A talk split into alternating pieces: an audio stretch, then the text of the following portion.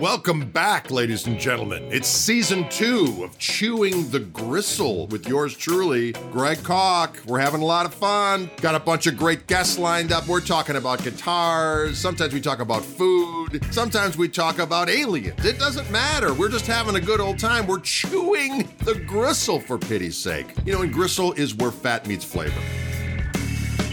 Brought to you by our friends at Wildwood Guitars of beautiful Louisville, Colorado. Fishman transducers of the majestic and powerful community known as Andover, Massachusetts. Can you dig it? Our next steadfast chewer of gristle probably needs no introduction to you guitar fiends out there. Upstate New York, he has conquered the world with the power of his incendiary finger flailings. I'm talking about the one and the only Joe Bonamassa. Come on, y'all.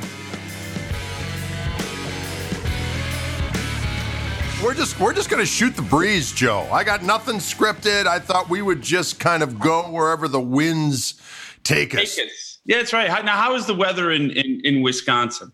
Well, it has been a little. I'm I'm not gonna lie to you. It's been a little brisk. It's uh, but you know it is fall. But is uh, fall. you know it's it's weird with with Scotty in the fact that it like it it turns September one and like fall is on. You might get a couple of nice days, but like prior to that, it's like full on summer. But like calendar September arrives, pow. Next thing you know, you'll have days where it's getting chilly. You need a jacket. Yeah. And uh, and it's been very rainy, but you know I kind of dig it. I'm kind of a fallsman. I dig it. Yeah. I'm, I'm the same way. It, it, there- was a couple weeks ago here in Los Angeles where I literally thought the house was going to melt. Oh. It was so hot, and I'm like, I'm like, it- it- this, this, I'm like, this land will be uh, uninhabitable in ten Right. years. You right. know. Exactly. And then, and then last week we had clouds, and then people were complaining, "Oh, oh it's so cloudy." It's like, dude, you have 320 days of scorching, cold, indignant sun. yes. Embrace the variety. It's it's amazing uh, what people get used to, and then when things aren't the yeah. That's why in the summertime I never complain when it's hot because I go, you know what?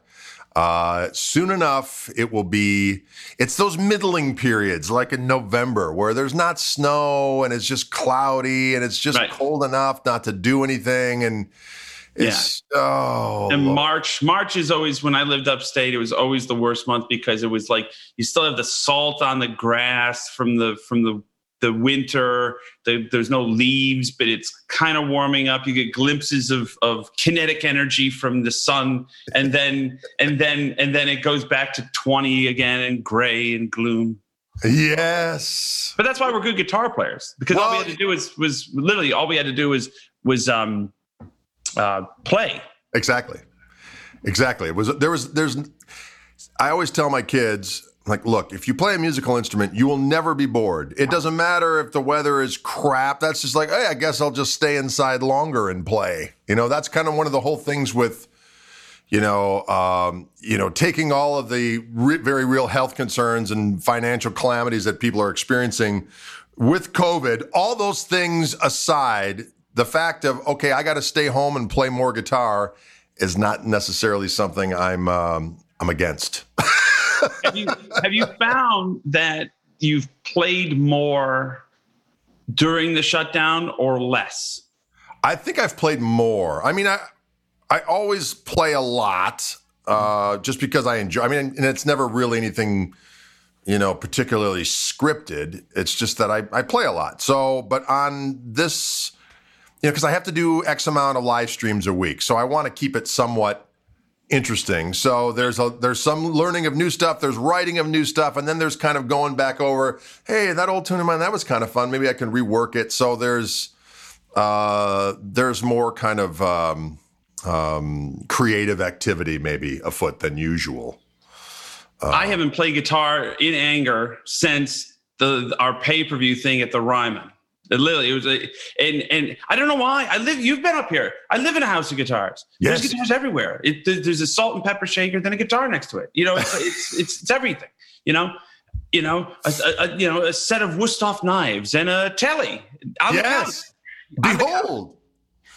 Yeah, it's kind of funny. I tell the story of, you know, when I visited you there, and I had seen most, well, at least quite a few of the Les Pauls prior to that, because right. you know, when you'd come through town, and you'd be gracious enough to have me sit in, and I would use one of those glorious old Les Pauls, and so I got to play a few of those. But you're like, well, what do you want to see? I was like, I want to see the tellies. And for whatever reason, you brought out that that broadcaster, and I, and I just didn't want to see anything else. I was like, I'm I'm good with this. Is this is good? you know, it's it's funny that little sticker on those broadcasters. Right. It, they it really winds people up. There is no difference between a broadcaster, a Nocaster, and a series one telecaster, other than the sticker. Right. It's, it's the crazy. same spec. Blend blend you know, there's the the the, the early stuff 50 51 they had that kind of flaky paint you right. know, that kind of flaked off because I, I think they were just kind of inventing the process to how to get it to adhere to the ash body. But other than that, it's the same. It's the same that people go crazy over that little word under the word fender. It's crazy. Although I will say I was very pleased with uh, uh, Wildwood's been sending me guitars every week that I use in these live streams and do a couple extra videos with. And they sent me a 70th anniversary broadcaster. And I will say that the the electronics they got, they've kind of got a, a, combination of old and new where the you know, the tone control is the blend switch. Yes. But what they did was they took the the neck pickup. So in the position where it's usually the neck pickup with like the tone rolled all the way off that no one ever used. Right. Uh, they figured out that you know I guess like a 10k buffer that they put on there, so it's it's just kind of slightly, you know what I mean, tweaked. Right. And then that's the sound that they use to blend with the bridge pickup. And I got to say, it's it's a pretty damn tasty little morsel. I tell you what, you know the the thing about uh, the blend circuit is some people like they, they look at old tapes like, oh, the tone knob doesn't work. Right tone knob doesn't work. you didn't you didn't see um, blend. Uh, you didn't see a proper tone knob on a telly to about May or June of '52. Right. They, they I, I, have a May '52 telly out there, and it still has the blend. You know, I, and, I dig the blend. I think it sounds cool as hell. Oh, and another trick about tellies, and you know this, you know, there's four sounds on a telly, on a, on a on an early spec telly. You can you could wedge the switch like you do on a Strat. So you can get both pickups if you wedge it in between the middle and the last position. Yeah, the old school. the old switchcraft, and then you put the tape down, keep it there, you know? Yes, indeed. So, what was the first kind of vintagey guitar you got? I know you've probably told the story a million times, but what was the first one where you're like, this is an old guitar and I like this?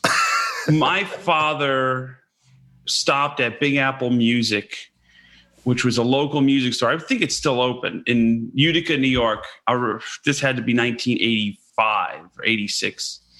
And he found what appeared to be a candy apple red 1972 Stratocaster. And he knew I love that kind of stuff because I was looking through all the books. I had the Wheeler book and I had the the Duchossoir book and and you know and, you know even the Bill Blackburn book, which I ended up buying his guitar. And um, it was, I was Fender, Fender, Fender, Fender, Fender. Loved it. Couldn't get enough, right? I loved the big headstock strat. I loved the logo. I loved everything. That little little custom contour body sticker. That was as cool as Star Wars. and cooler. And he found this candy apple red guitar for $225 and he bought it and he put it on the credit card. So there was a time there was a time in which we could enjoy it before mother found out about the bill. and you have to realize like, you know, eh, like one of the greatest things I read about myself on the interwebs, which is everything is true, is that I'm a son, son of a rich steel magnate. My father was a billionaire who pumped hundreds of millions of dollars into marketing into my career. Well, when you're in Utica, New York, and you make two to three hundred dollars a week in the mid 80s take home after taxes you're doing great right. so so my father probably took home maybe $235 a week on a good week between gigging and the, the day job he had this is before he had the music store right and so that was like a week pay you know and but he he knew that i would love it and i had the guitar for about two years there's some cool pictures of of me with the guitar when it was still red. And then one day I just I, I saw Lowell George video that my yes. dad got. You remember those R, REH homespun videos that right. they, you know, you get them at the, you, they would rent them at the music store, like $5 and you would buy an Eric, you know, rent an Eric Johnson and a Little Feat. Right. And I saw Lowell George and he had the same guitar, only had no paint on it. Right. So I took a Dunlop capo that the ones that had the little strap and the teeth on the on the top. Right. Just started scratch and I and I next thing you know, about an hour later, there's a pile of candy apple red. Crazy. And then you, it, low, then it you it. I, then it then it was natural, and um, and then I had BB King sign it, and uh, in and and I still have it. I still well, I still have the body, the body, and some of the electronics. The the neck's long gone, and you know, but the husk of it is still intact. so it's it, crazy thing. I mean, like back then, what a lot of people don't realize is, in, you know, it was a used guitar, right? It, it wasn't. It wasn't like this iconic thing that has been spun out of control you know it was like yeah sunburst les paul was like okay now now we're getting serious yeah a blackguard telly i mean those were valuable even in the 70s and 80s they were right. they were they were priced higher but it wasn't like this they, they didn't glow in the dark and create their own energy field and, and right. people didn't bow to them like like the ancient incas and Machu Picchu and stuff like that. It was never that way. It was just hell. Just just to use guitar, especially Fender stuff. Exactly. Well, I, I, tell the story about getting, you know, my first telly. It, it, wasn't because, you know, all my favorite players were Telecaster players. Most of my favorite players were Strat players. But I had my first real kind of electric guitar was remember those Fender Lead ones with the humbucker in back you could kind of coil tap, and it was great. I could get a really good you know, neck pickup sound, but all of my, you know, I love the sound of Hendrix when he'd play a neck pickup and, you know, when Billy Gibbons would use a neck pickup sound and, you know, yada, yada, yada. And um, I wanted a Fender guitar with a neck pickup. And I remember I wanted a Strat and I'd already kind of, you know, burned all my parental assistance c- coupons with earlier purchases, you know. And, uh, but my guitar teacher at the time had a 68 Telecaster and I didn't know 68 from 71. I only knew it was a 68 later. I just, oh, he had an old Telecaster. Right. And, uh, and I ended up buying, it, I made a deal with my dad. I paid half, he paid the other half. There were stringent negotiations, but it happened. And I got that guitar, and I just liked the Telly because it, um, well, it was the Fender guitar that was available to me, and I was learning so much at that time that I just, it just became, you know, the on-channel or the on-board channel switching of a great neck pickup on a telly and then going to the back pickup you know, when yeah. you're going for the jugular just was so intuitive to me. You got three sounds and they're all good. what else do you need? Exactly.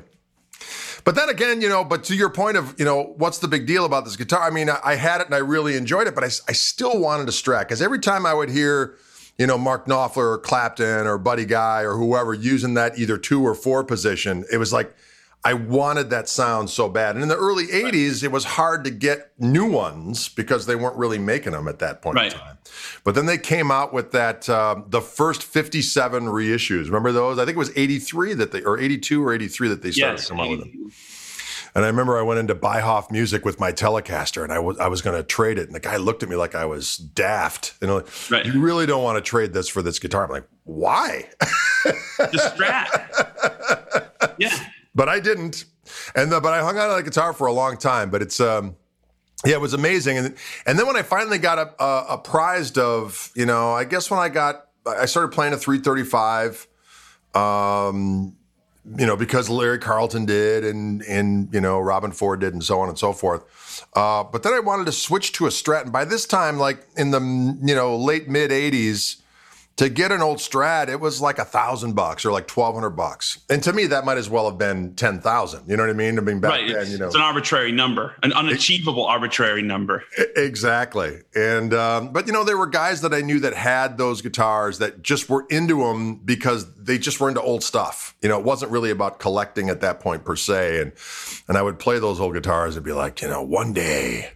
I okay, but I actually didn't know. You know, I had a '63 Strat for a very brief period of time um, and it wasn't original by any stretch, but uh, the only real vintage vintage guitar I've got is that Telecaster that I got, which is you know it's it's a it's definitely a player's piece, but uh, it's wild. So when you're when you're in these it, surrounded by all these guitars, Um, I'm curious at this point: is the does the allure wear off, or is it still just as fun as it was? Or if someone said to you tomorrow, like Joe, you got to pick five, and you know what I mean? What what what's your kind of look at it now at this point with well, having got the best stuff and the coolest stuff?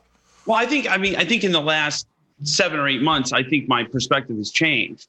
It used to be I would waltz into town you know, like a conquering army, and we would shop back everything we'd see in the music stores. you know, was like, like a vacuum cleaner, we just shop back. You know, and I was a big, I was a big in case guy. Well, I'm gonna, I'm gonna buy that in case I'll need it. I'll use it in the studio. Right. Yeah. Yeah. Yeah. Well, when you're in, when you're 45 records in, and you've never gotten to it, chances are you're not going to use it in the studio. Right. And one of the things that I, you know, you know, I I've been picking up. I just I pick up, you know, guitars at home every once and I play and I, I play a guitar with a humbucker and I play a guitar with a single coil. Those are the criteria: Tele Strat or or Les Paul ES thing. Right. And and but you know I've gotten to the to the point where I've gone back to well imagine if this thing that you're playing, and it could be anything, was your first and only guitar. Like my first telly was a Squier Telecaster with somebody put a humbucker in the front and it was blonde and it looked like Albert Collins guitar. I wanted it because of the humbucker. And I still have a thing about tellies with humbuckers in the Sure. and you go, you made it work with a Squier. now it, you know now you have everything at your disposal you got to strip it back and and and think about going what happens if this is my only guitar do these work you know? Do these still work you know? And it's the same thing with the amps you know? I've, I've been really into you know i just i just plug straight in. For no i'm not trying to be pomp. I'm just trying to i'm just going it, it, it there's a, i'm not willing to go through all that trouble to make right. it 5% better. Right. And, and, then and then and then and then things start breaking you yes. know you know and then and then and then you're like I, I, don't know what this is. And then you end up in frustration plugging straight in anyway because the, this thing you have broke right i've been it, it, i've gone right back to the basics and i've been really thinking about you know like you know my future in the music business and stuff like that and my exit strategy with the collection because there's a point where you it becomes so top heavy that if i decided to sell it all at one point, I could crash the Tweed market and the Les Paul market if I just decided to throw it all in for sale. Right. Exactly. You know? I understand. So now is the now, is the time to start making decisions about like what what do I really need? What am I doing this? Why am I doing this to myself? You know, and and yeah, there's a few things that are on my list if they come along, but but other than that, I'm I'm just I'm you sit back and just you know learn how to play the damn instrument again bonamassa you know don't you know don't be more well known as a collector than a guitar player you actually play some stuff again you know and and and you know that's that's kind of been what i've been doing well, I'll tell you what, I, I enjoyed the hell out of your set that you did at that uh, thing we did down with Andy Wood at the wood shop, Thank woodshed.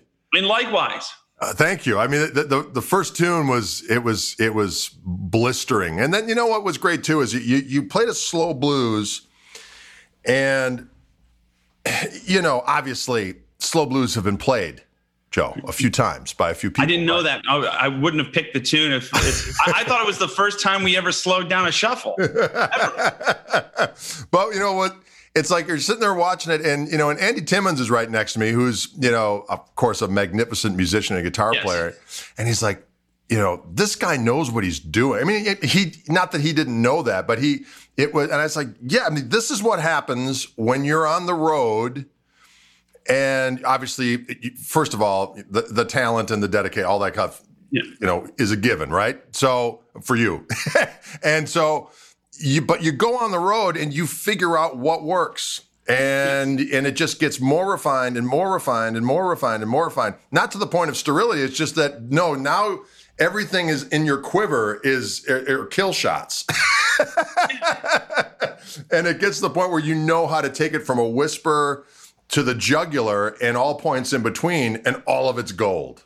And that's only comes from working it and uh, and it was it was full on display that particular evening. Thank you, thank you. What, that's the that's the ten thousand hours. You know, right. you've got the ten thousand hours. It's it's it, there's no substitute for that. Well, that's true. I mean, you you do have to spend the time without a doubt, and it, it comes from different places, and and uh, you know, and other people. There's different paths that people have for this, that, and the next thing. But uh, you know, when you know, it's the culmination of just knowing instinctively what's going to make the room react. You know mm-hmm. what I mm-hmm. mean? You know what I mean. So it was it was glorious to hear. Plus, it was great that you'd plug straight in and and you had the little Dumble, but then you had that Tweed Twin right behind it. It just uh, with the Les Paul, it just sounded majestic. If Thank I may be the bow. You know, one, one of the points I, I, I, always try to stress, and you know, somehow guitar players, we from from the inception, it's always been a competition. I mean, like I, Mike, I remember reading those articles about Mike Bloomfield and Hendrix and how how Hendrix blew Mike Bloomfield off the yeah. stage one night. And I'm like, I'm like, different players. Right. It, of course. Is it a competition? It's not. And and I, I know I'm a very polarizing figure in the in the guitar business, and I like I, I I like it, and I'll tell you why. Because I'd rather be hot or cold. The middle the middle ground scares me. I, you know, I don't want to. I don't want to do the Spinal Tap joke, but you know what I mean. The middle, oh, lukewarm water. Right. And what I always tell people is, is like when, when they start getting trolly, like, oh, I watched a video of so and so playing. He can smoke. I'm like, right. I watched a video and so and so. He's much better than right. I agree with it. I agree with it all. Right. My specialty and my tranche in this thing starts when humanoids are on stage and out front. I'm not a guitar player. I'm not a blues man. I'm not a anything. I'm an entertainer. Right. And I've learned how to entertain a crowd. And I just have a little bag of tricks or whatever in my mind that going, this is what is required. You know, you're, you're here to entertain folks and get a rise out of them. So right. it's it's the color and shade it's the it's the it's the, the the super dynamics you learn from buddy guy watching them and then and then you hit him with something ferocious right and you know i've been doing that since i've been 12 my right. playbook hasn't changed you know what i mean like i just i have a weird last name an odd chin okay uh, a squeaky singing voice I, I, needed something, you know. I needed, you know, like so. I did, was able to uh, get a rise out of the crowd. It's, it's always been that way for me, and it's never going to change as long as I'm in the damn guitar business. Well, the, the, the thing is, is, is, you know, to your point about the competition stuff is, and I, you know, I suppose when I was younger, I would say, well, Hendrix is the best. I would always say Hendrix is the best, but I didn't mean it as, you know, I know he didn't have, you know, Chet Atkins chops or, right. or, or, or Steve Howe chops, you know what I mean? But just for me, I, so I, I then for over the years I'd say, well, when I say the best, it's to me is just who who gets an emotional rise out of me. And now I don't even like the, there is no best guitar player because there isn't. It's just who expresses their personality. Right. Uh, and even at that point, it doesn't really matter if people enjoy what you do and you love what you do. And there's nothing wrong with it. And I think it, you know, we get into a point where, you know, just the uh, the ego thing of of of creeps into the music thing in a way that it's like, well, who's who's got more chops or who who, who plays more clean? And, and to your point about the internet stuff, I mean, you can't pick up a guitar anywhere without somebody taking a video of it. Right. And then it gets posted online, or you're sitting in with somebody, or somebody's sitting in with you, and it's from a t- particular vantage point, or so on and so forth. And somebody will base their entire critique on your entire career off this three minute phone video that someone took. And, and you know, and, and people like to whack. I, I, I, don't respond to, you know, trolls online, although I, uh, I had to respond to one on Instagram the other day just because it was so funny. This guy goes, that sounds like, that sounds like noise um, you're capable of so much better. And all I could respond was, Dad, stop trolling my feed. That's a great response. But, you know, I mean, to, to your point, you're like, you know, the, uh, 30 seconds is a referendum on your entire existence to the point right. where they, they'll even type going, I really wish your mother never met your father, so you weren't even born, son. You know what I mean? It's like, you're like, wait, whoa, whoa you know, I, am not. I'm not. It, it, it's it's just art. Now, I remember the first time I saw an, a guitar player, or wi- not witnessed, but but heard a, a, guitar player open up a can of whoop ass on another one, and it was my father put on the Secret Policeman's Ball. Oh yeah, album. Yeah. And Jeff Beck and Eric Clapton were doing the Bobby Bland song "Further On Up the Road." I remember it well. I love that record. And you know, Eric's in the in the in the stage of his career where he he's got tons of songs. He's Eric Clapton. It's right. it's uh, he's Eric Clapton, and he's singing great. And he's but he's playing those Music Man amps, and it was dead clean. You know, it was just right. like fourth position down, dead clean. He just he was there for charity, but right. Mr. Beck just sat there, lied and wait, and he just he just opened up. I mean, it was just crazy. Right. And you know, it's like, oh well, Jeff Beck's a better guitar player. Like, well, maybe technically in some cases, but to me, it's about the songs and the music you make as a whole. You know, and, absolutely, and, without a doubt. And both guys, to me, like Beck and Clapton, to me, have changed the game for everybody. Exactly. You know, and and everybody should just like, I mean, the, the common sense starts creeping in and going, you know, it, it, just can you just sit back and enjoy it? Now everybody can't just sit back and enjoy it for what it is. You know, it's like you get people go, well, Clapton never did it for me. Neither did the Beatles. I'm like, wow, yeah. What, what, what are you talking about? What, what, what does Paul McCartney owe you? Nothing. Enjoy it or not. well, you know, we've talked about this many times because I, I, I think we're both of the the vantage point of being huge Clapton fans, and yes. um, you know, and I, I, and I mean no disrespect at all, because you you cannot refute what his his career has been unbelievable in terms of you know the arc of his career. I mean, it's it's insane. Yeah. yeah. Um, but I will say without apology that he played with a different intensity and a different um, purpose prior to his, you know, retreating into whatever he retreated to in the in the early 70s where perhaps he was self-medicating and just kind of not playing and doing whatever. And when he right. emerged from that stuff since then he's played some great stuff. I mean i love the just one night record. You know i until oh, this oh, it's it's fantastic, and it's almost as if he was kind of saying, "Yeah, Knopfler kind of took some of my vibe in a little way, and I think I'm going to steal a little bit of it back, and you know, and pop the strings a little bit more, and this cleaner tone, and and that's how I heard about Albert Lee was that record. But you know, and then there's stuff he did with his signature guitar. Sometimes I really like those clean tones, and there are various different eras of the stuff that I enjoy, but in, in my mind, is just like he just doesn't have the same attitude. And that's not to say, well, I know better than Eric Clapton, but as a fan, I, I just think that there was, um, you know, the possibility. Of, well, like when I listen to old Cream stuff, um, you know, you know what he's going to play, right? You know that there's his grab bag is thus, but he says something different with it every time, and the and the vibrato and the tone and the phrasing is so great. it just never gets old to me. Yeah. you know what I mean? And and it's if now when I hear him play, it's still great. He sings great. He's got this massive catalog of great songs. I enjoy it. I still buy all of his stuff. But when he's playing, it's like you know exactly what he's going to do, but it's not the same kind of almost otherworldly connection to something he's tapping into. It's more like, no, I've got my grab bag. It's very effective. Here it is for you. And I'm good night. You know what I mean?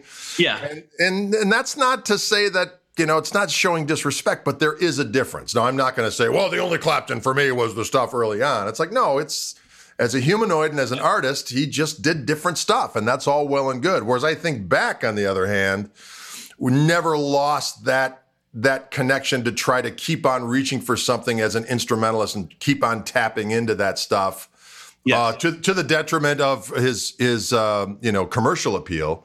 Yeah. Uh, but that really never left him. I, I, don't know if you think about it in this crapple I just said, but you know when when when, when I when I listen to like John Mayall and the Blues Breakers, the Beano album, I hear I hear a knee jerk from his time in the Yardbirds, going, I, I, just want to play blues. I don't want this anything to do with this pop. So, so the intent and the fire was was there, and Cream because it was such a tumultuous band as far as the relationship between Jack and Ginger and you know Clapton. Those, those are some warm and fuzzy fellas. Oh yeah, oh yeah, especially Ginger. Boy, that was that was a.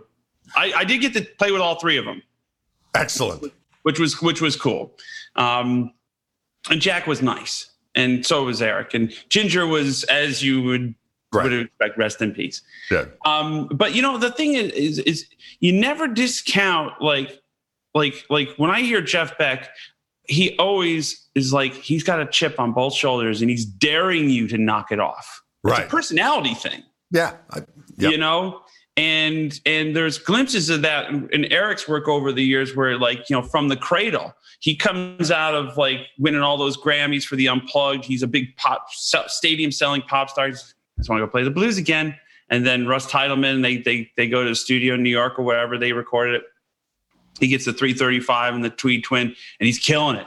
Yeah, because because it was just a time. It's like I gotta go play blues again, you know.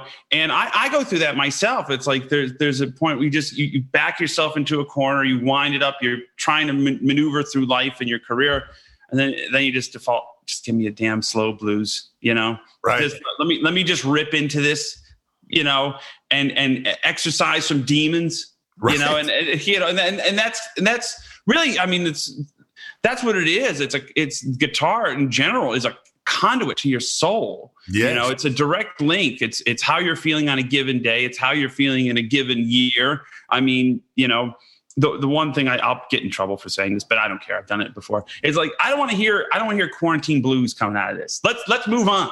We talked about this ad nauseum. I don't want it. I don't want it sung around. And I don't want to put to song. You know. You know. I got the quarantine blues or lockdown blues. I do have a song called "I've Gained a Quarantine," but that's that's reality.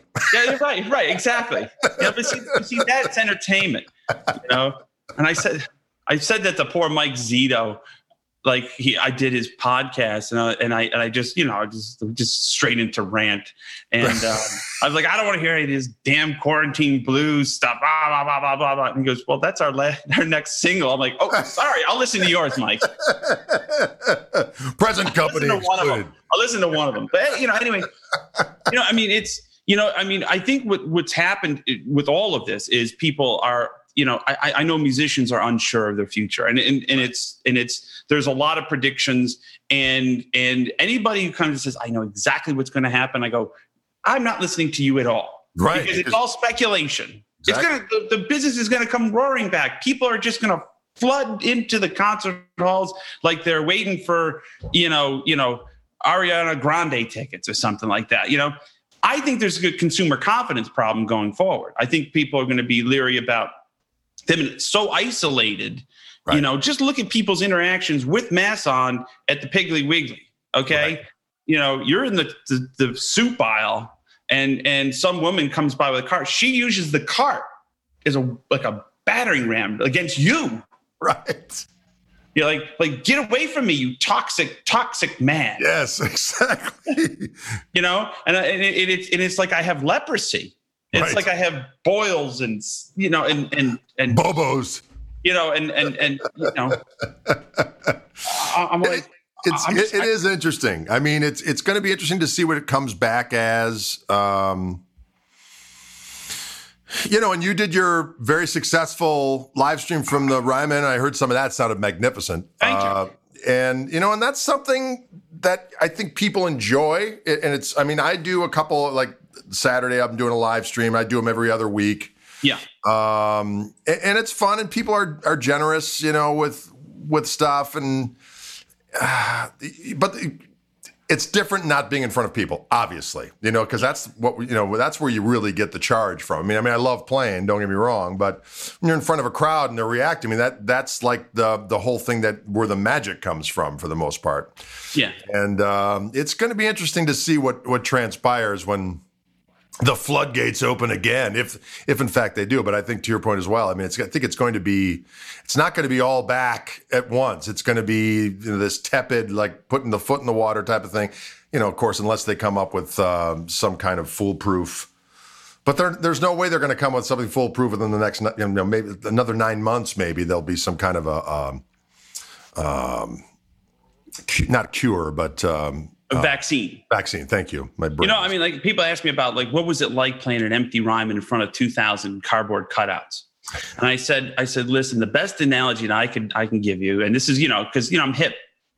Keep it, keep it, keep it for the kids. I go, it, it, it, it's it was like Pat Cooper bombing at the Friars Club. And then he's tapping the mic going, Is this thing on? Right, right, right, right. on? Because for a minute there, you could squint your eyes, get into the moment, run around like an idiot. you see the pews and the these gigantic heads. and then the song stops. and it's all we heard were the footsteps of the techs if they had to bring us a different guitar or a bass. But you, you still feel compelled to say thank you. Thank you for nothing. You know, and, and I was really, I was really, because, you know, there was about 30 people in the room and we went through the whole, we were, you know, we had a bubble boy, you know, we had, we had a, we had a bubble guy who bubbled us, you know, and there was 30 people in the room. And I, and I just said, I said, I just have one request for any, any live humans in the room. I said, no clapping. I said, because there's nothing worse than 30 people clapping in a 2,500 seat hall. Ah. I've done it. So I've done it 20 years ago. I don't want to do it again. That's more traumatic than nothing.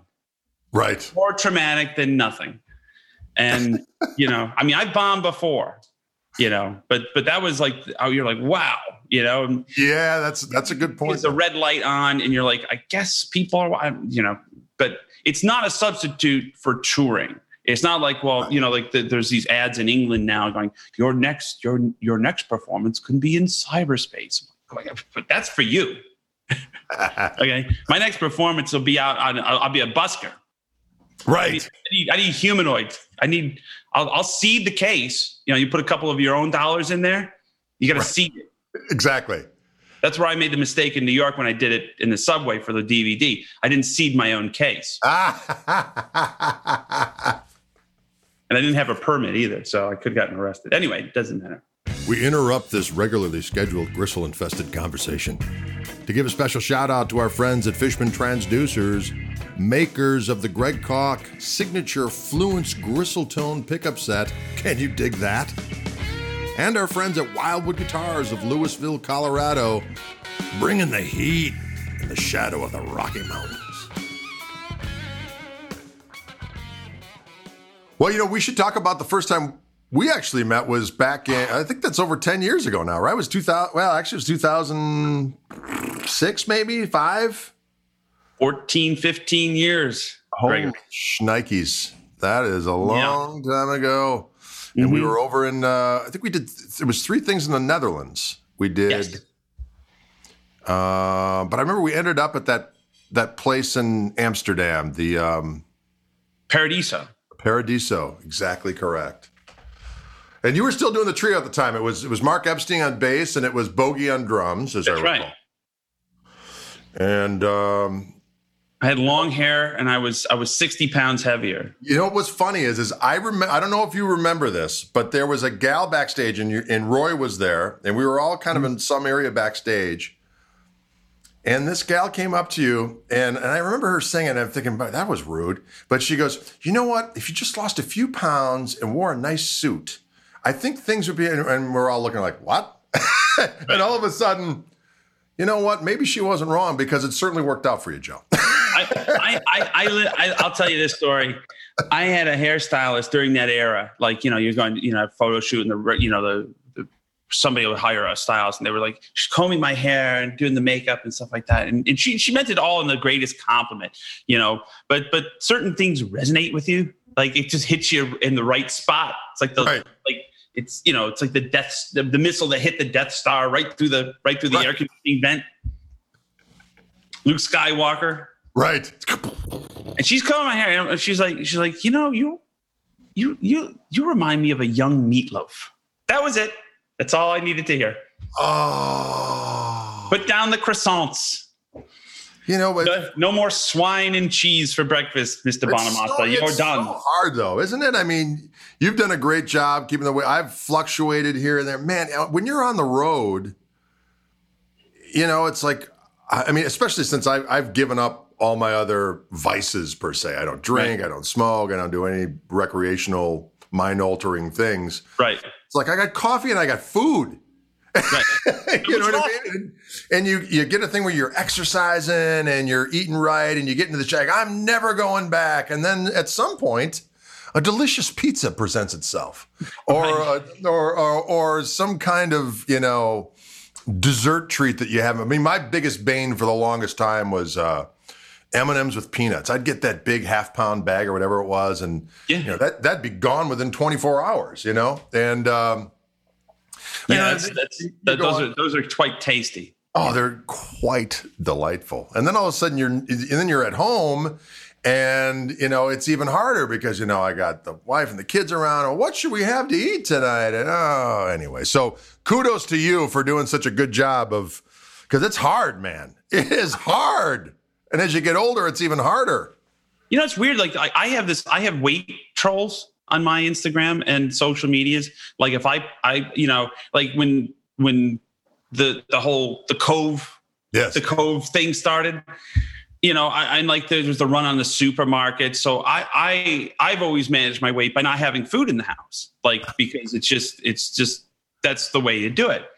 So I went out and I and I and I bought like a week or two's worth of just things. But the problem is when you have food in the house, that's the more you more you have, the more you consume. Absolutely. So I gained like seven pounds, right? And I would post these Instagram videos. Oh, you're gaining weight oh, you know, oh, oh yeah. And, it, and then I'm like, you know what I'm going to do? I'm, I never discount spite right. for the great motivator. I said, you know what I'm going to do? I'm going to, I'm, instead of getting fat and miserable in these, in these ensuing months, I'm going to get skinny and miserable. Okay. I'm going to be the same miserable guy that I always am, but I'm to get skinny. So the trolls would be like, oh, and it got it, it, was as simple as like if I lost two pounds, be like, oh, looking good. You were getting a bit fat there, son. I'm like, right. But then it gets to a point where they're like, is everything okay? Because they think, yeah. you know, there now there's something wrong. Right.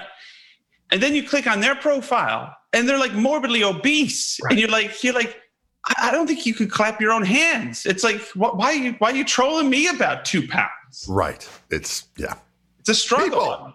It's it's a struggle. Weight is a struggle. For those who don't understand that concept, I I I, I pray that they never understand because like literally I'm one ribeye steak and a jacket potato away from putting the 15 pounds back on. It's not 15 pounds of food, but it'll it, it oh, just yeah.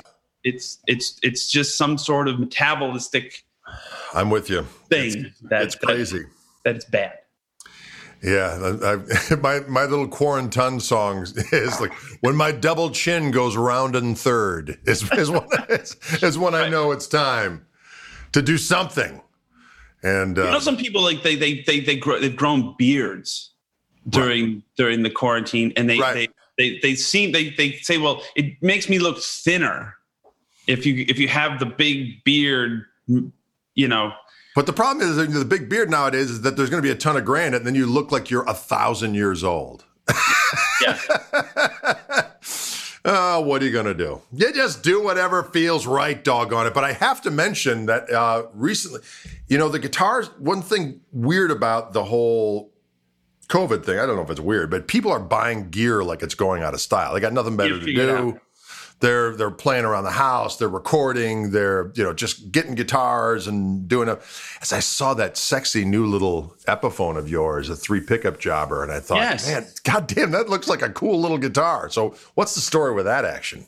You know, we we do one Epiphone every year. They're nice enough to do. Um, uh, uh, a, a, a, signature model every year, and we do limited a limited amount of pieces. So it's fifteen hundred guitars. We sell half of them through our website, and Gibson doles them out through the other dealers. And um, it's been very successful. I mean, I, I believe it or not, since 08, I've sold 13,000 Joe Bonamassa, Les Paul Gibson-ish things. I believe it. And you know, we've done eight signature Epiphones and a bunch of custom shop stuff. I like the Epiphones because it's an affordable quality guitar that literally all you got to do is string and go. you can rule the world with it. Right. You know, if you got a song and a vision, you can rule the world with it.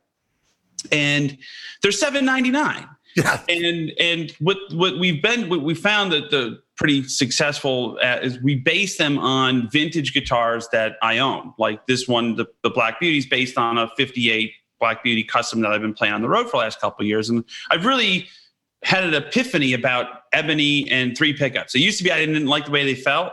Right. Now I'm like, this is all I want to play, you know? And so we've been doing that.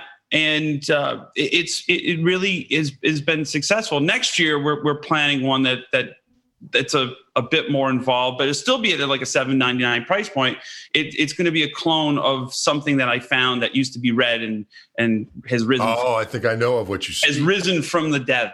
But Yeah. um, but you know, one of the things is is it's it's they sound good. The quality control is super. You know what I mean? Um, Now and- remind me again the wiring on those damn guitars. 'cause I always get confused. all right. Well, on an original custom, it's top switch is rhythm pickup. Middle is is is the middle pickup and the lead pickup, but 99% of them are wired out of phase. So Okay. it is it is the quackiest quack you've ever quacked. Right. and highly unusable, in my opinion. It's it's not the cool Peter Green thing. It's like it's like right. The being like the whole thing's about it.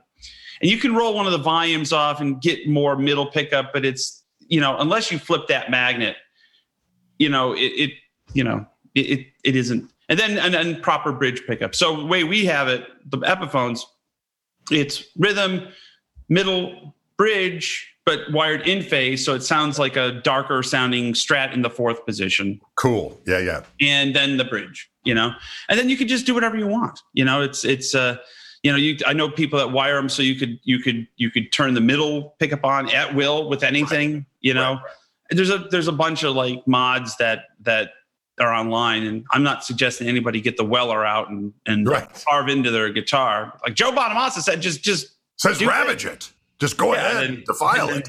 and then we got like you know warranty work we got to deal with you know well, I really like the, the aging on it. Looks really good. I mean, especially for for an Epiphone, it looks great.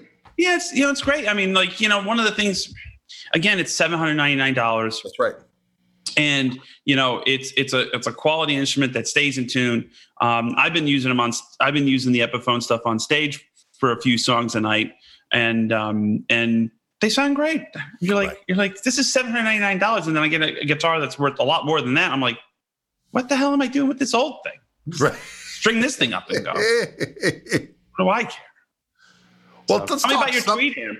Tell me about your tweed amp. Oh, the little tweed amp back here. Th- this is the new um, the new iteration of my. Uh, uh, there's going to be two new Koch amps that will uh, bear my Savage moniker, and Right. this one is a single twelve jobber. It has a gristle control, a more control, so a gain and a master with a little bit, you know, funner titles, and Right. then it has a tone control and a reverb. Nice. Uh, and it is either 12 watts or 4 watts. And oh wow! damn, it sounds good. So this is the prototype, and I gave it the big, the big thumbs up today. So um, It looks it's, great. it's- it sounds killer, and the reverb's great. So it's it's one it's a cool grab and go amp. You know, it's not very loud, a good little club amp, and um, it'll be just under a thousand bucks, which is affordable. You know, for a nice Dutch made tone console.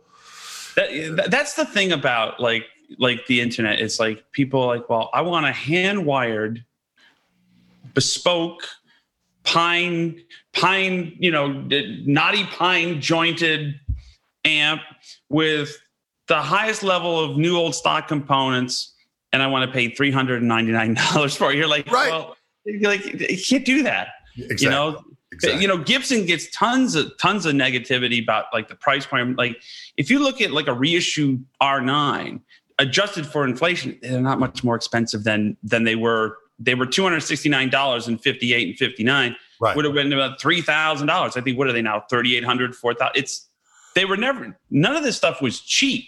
Right. you know it was cheap when it was used in the 70s nobody wanted it but but it's like you know i mean for a quality amp for under a thousand dollars or a thousand dollars like that's a that's a great deal It's a great deal. Absolutely. You know, it's interesting because guitar players, I mean, especially I think, you know, weekend warriors and more hobbyists and stuff like that, they might have 15, 20 guitars and they'll have one amp. You know, it's just one of those things, right. maybe one or two amps. But, right. you know, I've always, um, I've always liked to have a few for a few different flavors. But, um, you know, it's been fun working with that company um, because I just love the amps. Of course, we have the same last name, so that's great. And right. uh, so, so, that's all worked out. But, uh, yeah, you know, the goal is just to have stuff that, you know, I can go with a guitar and a chord and an amp and have everything I need. And, it, you know, not that I don't like to have other little things here and there, as you mentioned earlier. Sometimes you just want to plug in and go and, and uh, have all the things be at your grubby little mitts. And so that was really kind of the goal with all the stuff that I've done. So, so far it's worked out. Which I hooked up the old rig a while back. I got the pedal board and everything out, and I hooked it all yeah. up. And and I'm sitting there first of all, compared to the tech, like when I mothballed that rig, it was 2013 or 14. Like so, so that's Grandpa's pedal board. Even though right. Dave Friedman did it, okay. But back then, right. I mean, it, it it it's like it's like whoa. What do you mean you have all the pedals laid out? You know, you're like right. exactly. Like, okay, they're not they're not tiered and you know right. boxed in, and you don't have a master controller and I got I, I literally, I, I, literally got uptight, and it's not that I d- disliked any of the pedals. They were, they were, they were fantastic. It was the I've been so used to just not having that thought process right. of of of plugging into. You know, I just got uh, it's the all my all my switching is here on the guitar. It's it's right. it's on the pickup. It's this or that, and I have a I have a couple of way huge boxes that does a fake Leslie you know, when right. I'm backing up the horn, guys, you know, sure, exactly. A wah to keep time mostly because I just put my foot on it and keep time, and then a boost when I really suck, you know. you just need a little. And, and and maybe it's just my brain power and and senility that's just like I'm, I'm uh, like I'm, it's, it's everything is you know I'm I'm in a decline, but that's all I think. That's all I can think about it anymore. I, I'd rather I'd rather think about lunch the next day than going, well, maybe let me, let me try the whoever this that and that. It, it, it, the song yeah. goes by too fast you know? exactly you know and it's always you know there's always another pedal that's going to do this or going to do that or maybe i'll use it and that's all fun i'm not saying that right. you know if people want to do that i mean i'm not saying anyone's better than or less than that you know has got uses a million pedals or so on and so forth but to your point it's just for me I just don't want to think about it. I don't want to think about, you know, I don't want to think about power supplies and cords going bad and, eh, you know what I mean? And, and where, you know, if I change where this pedal's located from this one, it's going to sound different. And uh, I, I, I just rather not. I'd rather not deal with it. And plus, both 99% of the tones that I like to listen to on record of stuff that I listen to has nothing on it at all. You know, it's got a little right. reverb, uh, the end you know, or maybe a you know a fuzz here and there, but for the most part, it's it's clean ski. Yeah, I, I find that this the you know like if I do use a pedal, it's it'll be like a flanger set for yes flanging. Yes, and I, I needed to do something right extreme because the thing about pedals is like yeah in the room like when you're just sitting around you know, in, in, in, your room or whatever in a rehearsal hall, and and you're you're you're you're going, yeah, this I really like this real subtle analog sounding delay. It's so subtle and it's just right. perfectly beautiful. Yes. The minute the drummer gets there and the the guy on the keyboards or bass player, your subtlety is it sounds dry. You know right. what I mean? Because the, exactly. all those frequencies are getting eaten up in the in the spectrum of a band. Right. You know, so when I used to step on something, I go, it, has got to do something. Right. Extreme you know i have been amazed i think we talked about this you know prior to the uh to the uh the woodshed thing we were talking about uh, uh i got a phaser i love you know I, I never had a phaser back in the day i think i think may I had a small stone at some point in time right. but for whatever reason, I was listening to like an old stuff record or something like that, and Eric Gale always had that doggone phaser on. Or I was listening to the rock and roll animal Lou Reed record where the phaser was on, and you know, a phaser is something that sounds so good with overdrive. You know what I mean? You it just makes it that now that's something you hit and you realize, man, a lot of those solos back in the 70s on pop records, they had a phaser on like all the time. All the it's, time. Yeah. Yeah, it was like Eric Gale used not to be confused with the great Eric Gales. Right, Eric correct. Gale. Yes, yes. Um, and you know, even, I mean, even Eddie Yes. Eddie had the phaser on, you Yep. know, and and yeah, there's something about the squish of a phaser that's really inviting. You know what I mean? It, you like you you know, and, and a lot of amps used the, in the '70s used to come with phasing, like Right. the acoustic amp. Exactly. Albert, you know, Albert King used to use the acoustic with the built-in Right. phaser. Um, the SG systems. No, there's a there's a dandy of an amp. Remember those? Oh yeah, yeah, yeah, yeah. They weighed about 300 pounds, put about 30 watts, and they had like these big dials and a phaser built in, or some Yeah. some sort of, you know, they're worth about eight dollars now. You- but uh, no, it's it, it's it's it's interesting. You know, with you you start going down those rabbit holes of your favorite guitar sounds. It's a they're cleaner than you think, right. especially the old Totally. They're Totally. cleaner than you think. And it's and it was really the path of least resistance. It was like, well, we needed something to stick out here in the mix. All right, put a phaser on it. Put a put an envelope filter or a fuzz or you know wah. You know, and that was it. You know, it's, It's interesting because you mentioned that like like old Zepp records. I mean, you p- people always think that's such heavy, and it, there are there are heavy heavy tones, but a lot of stuff like from Zeppelin one or like Zeppelin two, especially like the Heartbreaker riff, he's really not that distorted, you know. But it, No. sound- it sounds so majestic, of course. But Jimmy Page didn't need a pog. right, He just wrote big heavy riffs. indeed, he did. Bless his heart. But the pog is a good pedal. yes, absolutely. It's a speaker annihilator, but it's a good pedal.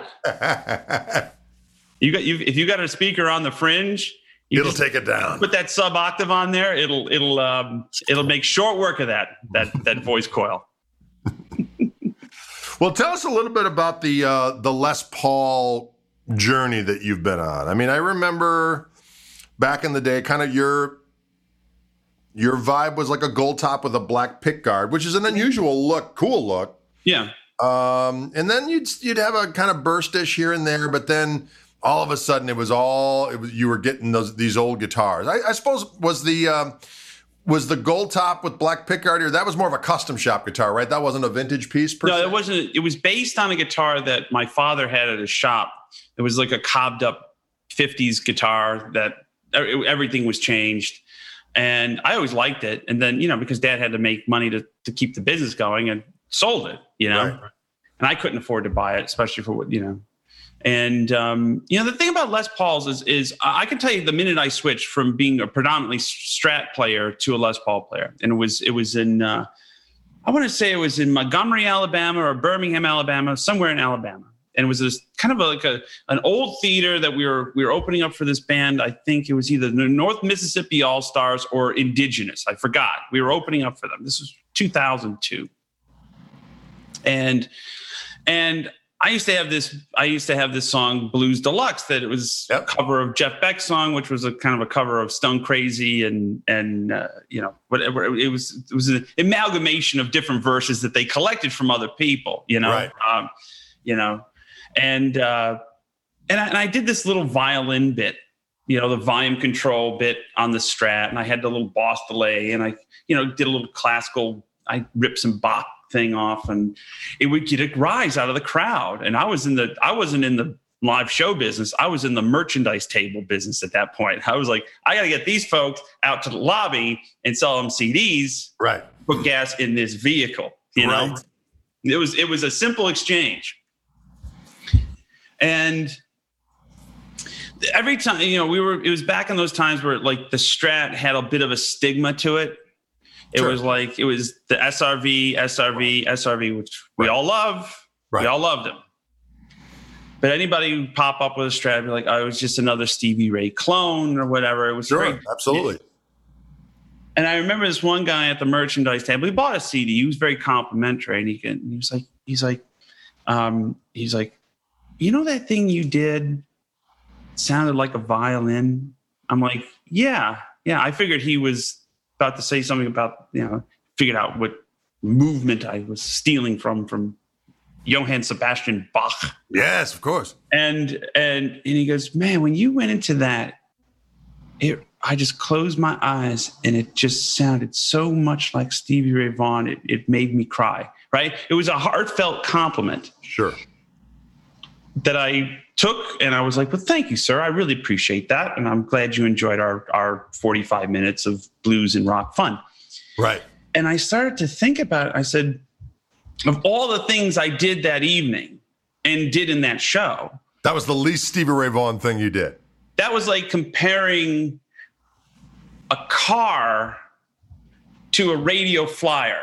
Right. Both had wheels, right. but you, you, know what I mean. It was it was the most departed departed from anything bluesy or SRV like. Sure. And I said, well, what? How did they come to that conclusion? How did they? Because it, it was starting to follow me a little bit. And I looked down and I said, you know what? It's the it's the strat. Yeah. It's there's there's there's they're hearing with their eyes. Exactly. So uh, consequently, Gibson had a had a showcase room in Memphis, and they were they booked us to play their little showcase room in their factory, and they were nice enough to give me a Les Paul 60 Classic Cherry Red thing. Aha. Uh-huh. And I started messing with it and I put the 11s on it, and I was like, hmm, this is a nice big thick tone. I like it. And then I figured out a way to do the volume control thing, right? Pickup, and I just had enough you know, throw and sure. I can get it done. That started me on the journey of becoming a Les Paul guy. And I never got that. Uh, it, it, it just, it took the, it took the sight away and it was like, oh, he's playing a Les Paul, something different. It's the exact right. same show. It sounded exactly the same. It didn't really sound much different, except I was playing a Les Paul. And then over the years, I've tuned my rig to accommodate a humbucking pickup, you know, and and now with the Tweed twins that I use, you know, the I, I love I love the fact that the Tweed twin set the right way really brings out the best in every guitar. So you can put a Telly through it, a Strat, a Les Paul, a 335, and it's the quintessential versions of that, right? Of, of, at least in my mind, of, of those tones. You know, you're just like, okay, this is this is big, fat, and chewy, and it's a 335, or it's like a you know, or it's a weapon with a telly, or you know, right. like kind of you know aggressive sounding strat. And so that that's really been a really important step for me as far as just guitar collecting and and and being able to deal with just different types of guitars having that twin because it's just like it's the same setting and it just somehow it just works with every guitar now do you like the you like those high powered twins, right? Or do you do you do, do a little bit of both? I use the high power ones. Um, I've actually A B'd high power twins to low power twins. The actual perceived volume is not a whole lot. Okay. Um, there's just a bit more. There's a. It's a tighter headroom. It's a. It's it's much more. Um, uh, it, it, it's a little cleaner, less squishy. My my my kryptonite is too much gain, not enough, not enough headroom, and and and and squish. Like if it's right. super compressed, I have no legato. I have nothing. I have impossible. I can't do any legato. So I have to pick every note. So if the timing of the amp is off between the guitar, I might as well just, you know, go to the bar and have a margarita, you know, because I'm useless. You know, it's just, it's like, it's just like, it's, the timing is super critical. So that's why I like the high powers. And Fender did a great job reissuing them. I mean, they're, they're, they're they're a beast of an amp. It's not right. for everyone, um, but when you need big, clean, thick headroom, it's it'll it'll get you there.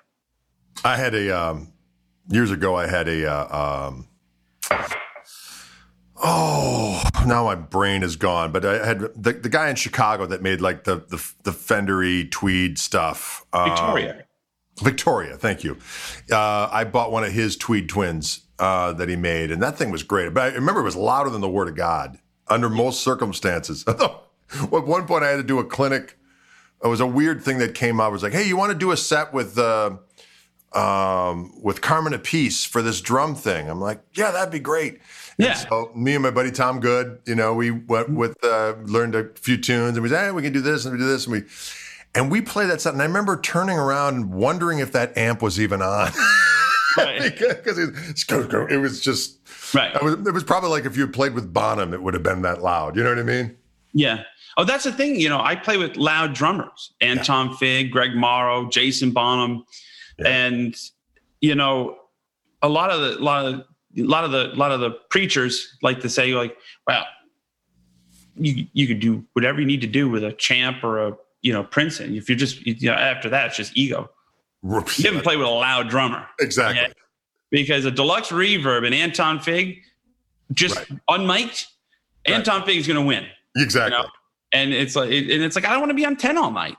I want to clean up and you know right. have some dynamic. You know, exactly. and it's it's it's you know again it's like I like it a little bit cleaner and a little bit louder. And you know when when you do solo, it's it you're heard. You know, cuts through. You know this this guitar players become pariahs it's like it's like it's like you you you you got a new four watt amp coming out, and right. like there's going to be some sound guy that says to some kid, going, "I can't deal with that." Right, that's way too loud. Four watts. It's like, oh my god, it's amazing. Let's let's put it outside in the back where the where, where we put the, the the old kegs. Okay, we'll put a blanket over the top of it, and we'll put a little bit through the wedge. You know, it's, it's like, like well, what's been interesting for me is that my son is a loud drummer, and then mm-hmm. I and then I've got Toby who's playing organ, and and he plays loud. So, and of course, uh, having a B three guy that really, I mean, it's that's a frequency range that is all encompassing. There's so there's there's definitely been some. Um, upgrading shall we say in the wattage right. frontier just just to have parity just as you said, so you can have a dynamic range and hear what you're doing. And even then, sometimes I, you know, I pop ear you know, earplugs in, and I'm like, hope it sounds good up front. yeah, right. Exactly. you know, it just, it's you know, it's it's uh, one of the one of the great things that I learned when I was a kid was learning the 31 band EQ. And most people are like, well, what's that? I said, it's all the it's all the relative frequencies that we deal with as musicians. You know, it's a it's big old graphic EQ. And I used to be my own monitor guy. I used to be my own front house guy. I used to be everything, you know? Right. And, you know, you never want to say to a monitor guy in a club going, it sounds too sizzly. Right. Or it, it, sounds, sounds muffled, you know? And he's going to go, okay, fine, whatever. It's not going to change anything. Right. If you, if you go to him go like, listen, you know, take the 2.5 down a right. couple of dB, and and high pass the high pass the the monitor itself to about 125 or 250 hertz you know basically get every every frequency that whales communicate out of the wedge you're going to hear yourself. It's perceived volume. Right. when you start speaking that language you start understanding how bands work you know like you're like a guitar is basically in the same area as an organ uh, snare drum eats a lot of that frequency. You know, a bass player who doesn't, you know, doesn't play like a nine string bass and, you know, goes down to a low C sharp. I mean, if it's a proper four string bass, not to say the other ones are not proper, it's just, it, it depends on the kind of bass player. Sure, you know, sure. they're kind of mid rangey in the 300, 500 range, you know, and all of that eats up guitar frequencies. Exactly. You know, so so when you set your rig and you go like, well, my house, I'm like, it's cranking, it's got beautiful top, huge amount of bottom end. But then when I get with the band, I can't hear it. It's like, well, because you've got to narrow the frequency exactly. to cut through. And that's like a lot of your favorite to- tones. If you soloed them, they're thinner and narrower than you think because they were just they were they were placing it in the mix, both as a live performer or you know whatever. So, indeed, yeah, that's one thing I never uh, to my detriment, I never learned the uh, uh, the EQ frequencies. And I had buddies who did. They'd like, you know, they would talk the language, and I'd say, "What's that math talk you're using?" Right. But but it was always effective because they always got great sound. I could never hear myself on the monitors ever. It's like you know, it's one of the reasons why I would go through long periods of time where I wouldn't sing. I was like, you don't understand. I'm six seven. The monitor's down here, and it sounds like there's a wet cloth over it. And right. in the sound check, it'll sound great, but as soon as the gig starts going, it's gone. So within three tunes, my voice is cached. Right. So luckily, you know, um, over time, I, you know, I know some people either like or, or do not like the inner monitors, but I got some inner monitors I've been using here in the room. And it's like for the first time, I can actually hear myself sing. So I've been able to actually like not shout the entire time and, and yeah. be able to control it. So that's that's been an interesting thing. But again, if I would have, it's always user error for me. If I if I would have learned earlier on, hey, you know what? Why don't you learn the frequency range so you can actively communicate with your sound reinforcement professional to get the frequencies you want going through your wedge, so you wouldn't have to scream like a banshee in heat in order to A be able to. a lot of times with wedges because the clubs own the wedges is they protect their investment by putting limiters on them Right, exactly. because like one night it could be the blues rock stylings of joe bonamassa the next night it could be napalm death Right. you know I, I went through that circuit years ago you know and you're going well there's a point where the limiting of the wedge actually is almost vacuuming out sound Right. so it's like you just get it to the point where you can hear it, and then it, and then you push it a little bit too hard, and then the limiter kicks in, and then it goes away. right. So you, it's it's it's not very it's not a very pleasant sound. What I used to do is I used to just unplug the wedge and just li- listen to the house. Ah, at least it was at least it wasn't limited. You know what I mean? So you can Right. like okay, fine. You know, I, I you know I'm not the world's greatest singer anyway, so I'm like whatever. It, it's it's we're we're just getting to the solo at that point. You know.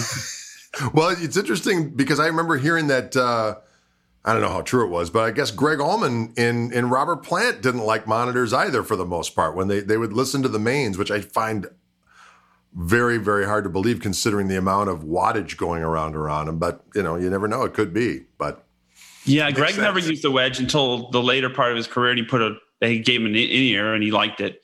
uh, Paul Rodgers didn't use a wedge when he when he sang with us at the Beacon Theater. Just walks out, and you're going, okay, there's a cat that's been on the stage a few times, you know, and and I, I, you know, it's just one of those things where you just you get used to what you're used to, right, and you know now there's a thing where you go out, you walk down Lower Broadway in Nashville. And everybody's got in ears in the clubs. I go, this Right. is this is the time where you want to get your pitch center right. right, You know, this is this is where you want the crappy wedges. This is you're you're you're you're skipping a step here. I mean, yeah, maybe you hear yourself better, but but the whole ear training and using the force and going, I can't hear anything, whatever. Right. Like, you know, it's like the Beatles at Shea Stadium. Those guys were in tune because they they were used to it, exactly. you know, Exactly. and and it's it's important to to to go through that, you know. Well, I do want to ask you one more question before we we park, as you've been very generous with your time here, but um, and it's a blast talking with you as usual. It, just out of curiosity, if if someone mm-hmm. said to you, Joe, you get two of them, you got two guitars that you want to keep. What what would be the one you'd be like? I want to take this one and that one. I I mean, just just for fun of it. What what what do you Just think? running out of the house, you know. Yes, exactly. All right. I can tell you this.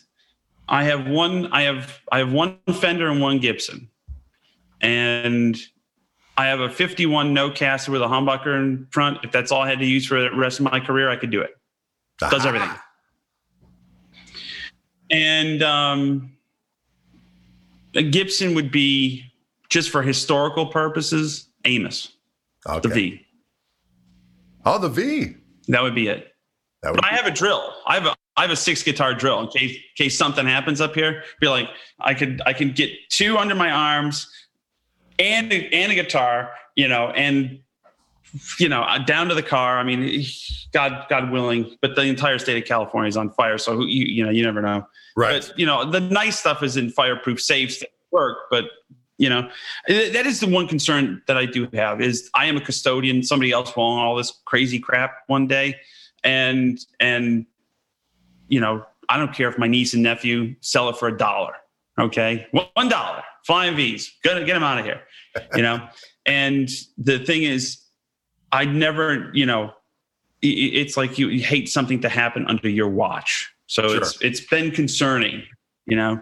And then then you're like, well, then why did I do this in the first place? So it's it's a, it's a weird, it's it's a weird, it's a weird feeling. Well, that telly or that that Nocaster you're talking about, is, didn't you just do something with Fender Custom Shop? Did they make one for you? Is that going to be a thing? Is that the guitar I'm thinking of, or no? Yes, they, they uh, Greg Fessler is uh, about to embark on a 100 guitar run of of Nocaster replicas, and they did a good job. They did a really good job. And uh, Seymour Duncan did the pickups, Okay. and I call it the bludgeon. 'Cause Literally, it's hard to describe the guitar other than in those terms. There's nothing subtle about it. It's the loudest, most dynamic telly I've ever played. I've played some good ones, you know, and you just go, "There's something about this thing that just that it you know, I've bopped the bouncer on the head with it a couple times just because they're harassing the fans during the encore. You know, just, mm, mm, mm. you, works for that, works for this. It's a bludgeon. There you and go. uh, bludgeon. the, the back pickup is literally nine and a half k. Yeah, I mean the, la- the, the the it's a flat pole from fifty one. It's literally Okay. nine and a half k, and it's just it it just it just rips through any humbucking pickup. It rips through any you know single coil. And you're going, there's something something weird was happening when this guitar was made, and and so that's it. So they're doing a hundred of them. I got one. I got one on the stand. Excellent.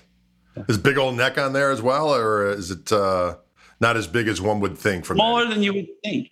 Okay. that's the thing about old tellies of that era. They're not as big as the prevailing narrative of of of like these gigantic. It's like a two by four with a little edge shaped off of it. You know, Right. like you're like they're not huge. So that was the one thing I told Greg. I said, Greg, when you when you think the neck is too small, take a little bit more off it, and you'll get it just right. And he did. So I don't like big necks. I don't. I- It's like, what am I going to do with all this? You know, it's just it hurts my hand after a while. I like I like different neck profiles, you know, but there is there is something to the you know the thought of you know more wood, more tone type of a thing, but not at the expense of ease of play. Yeah, exactly. Ah. Yeah. And then, and it's and it works. It works with. Not all light guitars sound great, and not all true. heavy guitars are bad. I've had some heavy guitars that sound great. You know, Exactly. been like, oh, I, I require only my tellies have to be under six point six seven pounds, or else I will not I will not participate in this event. well, you you may be losing out on an eight pound turd that that will rule the world. Right. you know, exactly. exactly. you just it, case per case basis. All right. I got to run. I got I got to go. I got to go flog my wares with. I like uh, it. with uh, Dunlop. We're, we're we're we're launching the Penny Saver Royale, which further truncating my pedal board, which lack thereof. It's just now it's two pedals on the floor, which is basically the overrated special and the blue hippo, and we just basically taped them together in one housing, and it's Ah. called the Penny Saver Royale. I like it. So, like so I'm gonna go. I'm gonna go shoot some some demos that people will dislike in future YouTube. If they can't take a joke, you know what they can do. They can amuse themselves with their own anatomy. That's my my motto. Not that I'm judging. Exactly. Well, you know, it's it, it's it's the amount of dislikes. It's it's fantastic, and I like the ones that the dislikes come in. You know, like you didn't even watch the whole thing. Right, like, exactly. It, the the video's six six minutes. It's been up for four. You already disliked it. People. Well, listen, Joe, thank you so much. Exactly. Thanks for taking the time. It was a pleasure as always, and uh, hope to see you soon after Thank this you. pestilence has passed. I know. We need to get past the pestilence. Indeed. All right, my friends, take it easy. All right, guys. Thanks. Have a good one. Bye bye. Thanks, Greg. I'll talk to you soon. Bye. Got it. Thank you so much, folks, for tuning in. Special thank you to Wildwood Guitars of Louisville, Colorado, and the Mighty Fishman Transducers for making this podcast possible. If you enjoyed yourself, ladies and gentlemen, please subscribe and review so that people can get the word out that this is worth experiencing. Can you dig it? Thanks again. We'll see you soon, or you'll hear me soon.